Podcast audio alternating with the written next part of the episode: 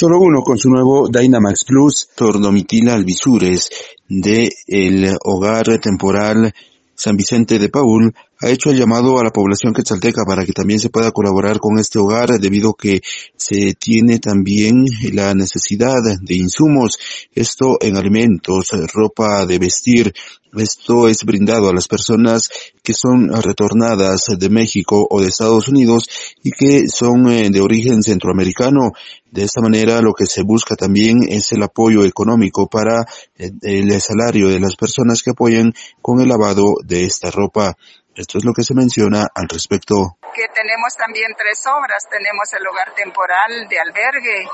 que nosotros recibimos deportados, recibimos pacientes de las áreas de Tapachula, de México, para venir aquí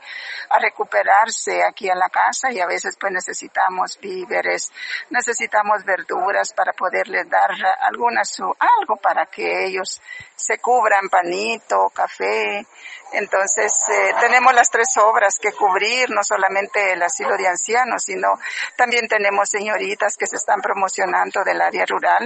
y que eso, pues, la Divina Providencia tanto el hogar temporal como las las señoritas que se quedan aquí, pues también las tenemos, pues, eh, eh, a la voluntad de Dios, pero a la voluntad también y la buena voluntad también de, de la gente, ¿verdad? Que nos ayuda con víveres, nos ayuda con verduras, con tomate, con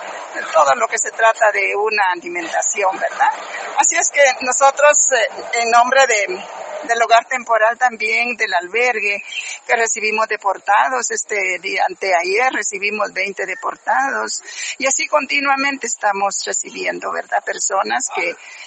les damos pues lo que podemos, porque la verdad eh, todo se necesita. Sabemos que por la pandemia estamos muy mal, pero la generosidad de la gente lo que tiene es lo que da. Así es que nosotros agradecemos también en nombre del hogar temporal, en nombre también de las que, de los que se vienen a hospedar, que a veces necesitan su tacita de café y pues no, no podemos a veces, pero allí de verdad que en unidad con el asilo, pues eh, allí trabajamos juntos pero a veces se necesita un poquito más, ¿verdad?, para poder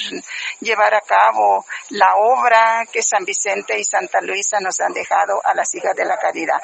Con esa información retorno a cabina, ¿qué gasolina te da más rendimiento?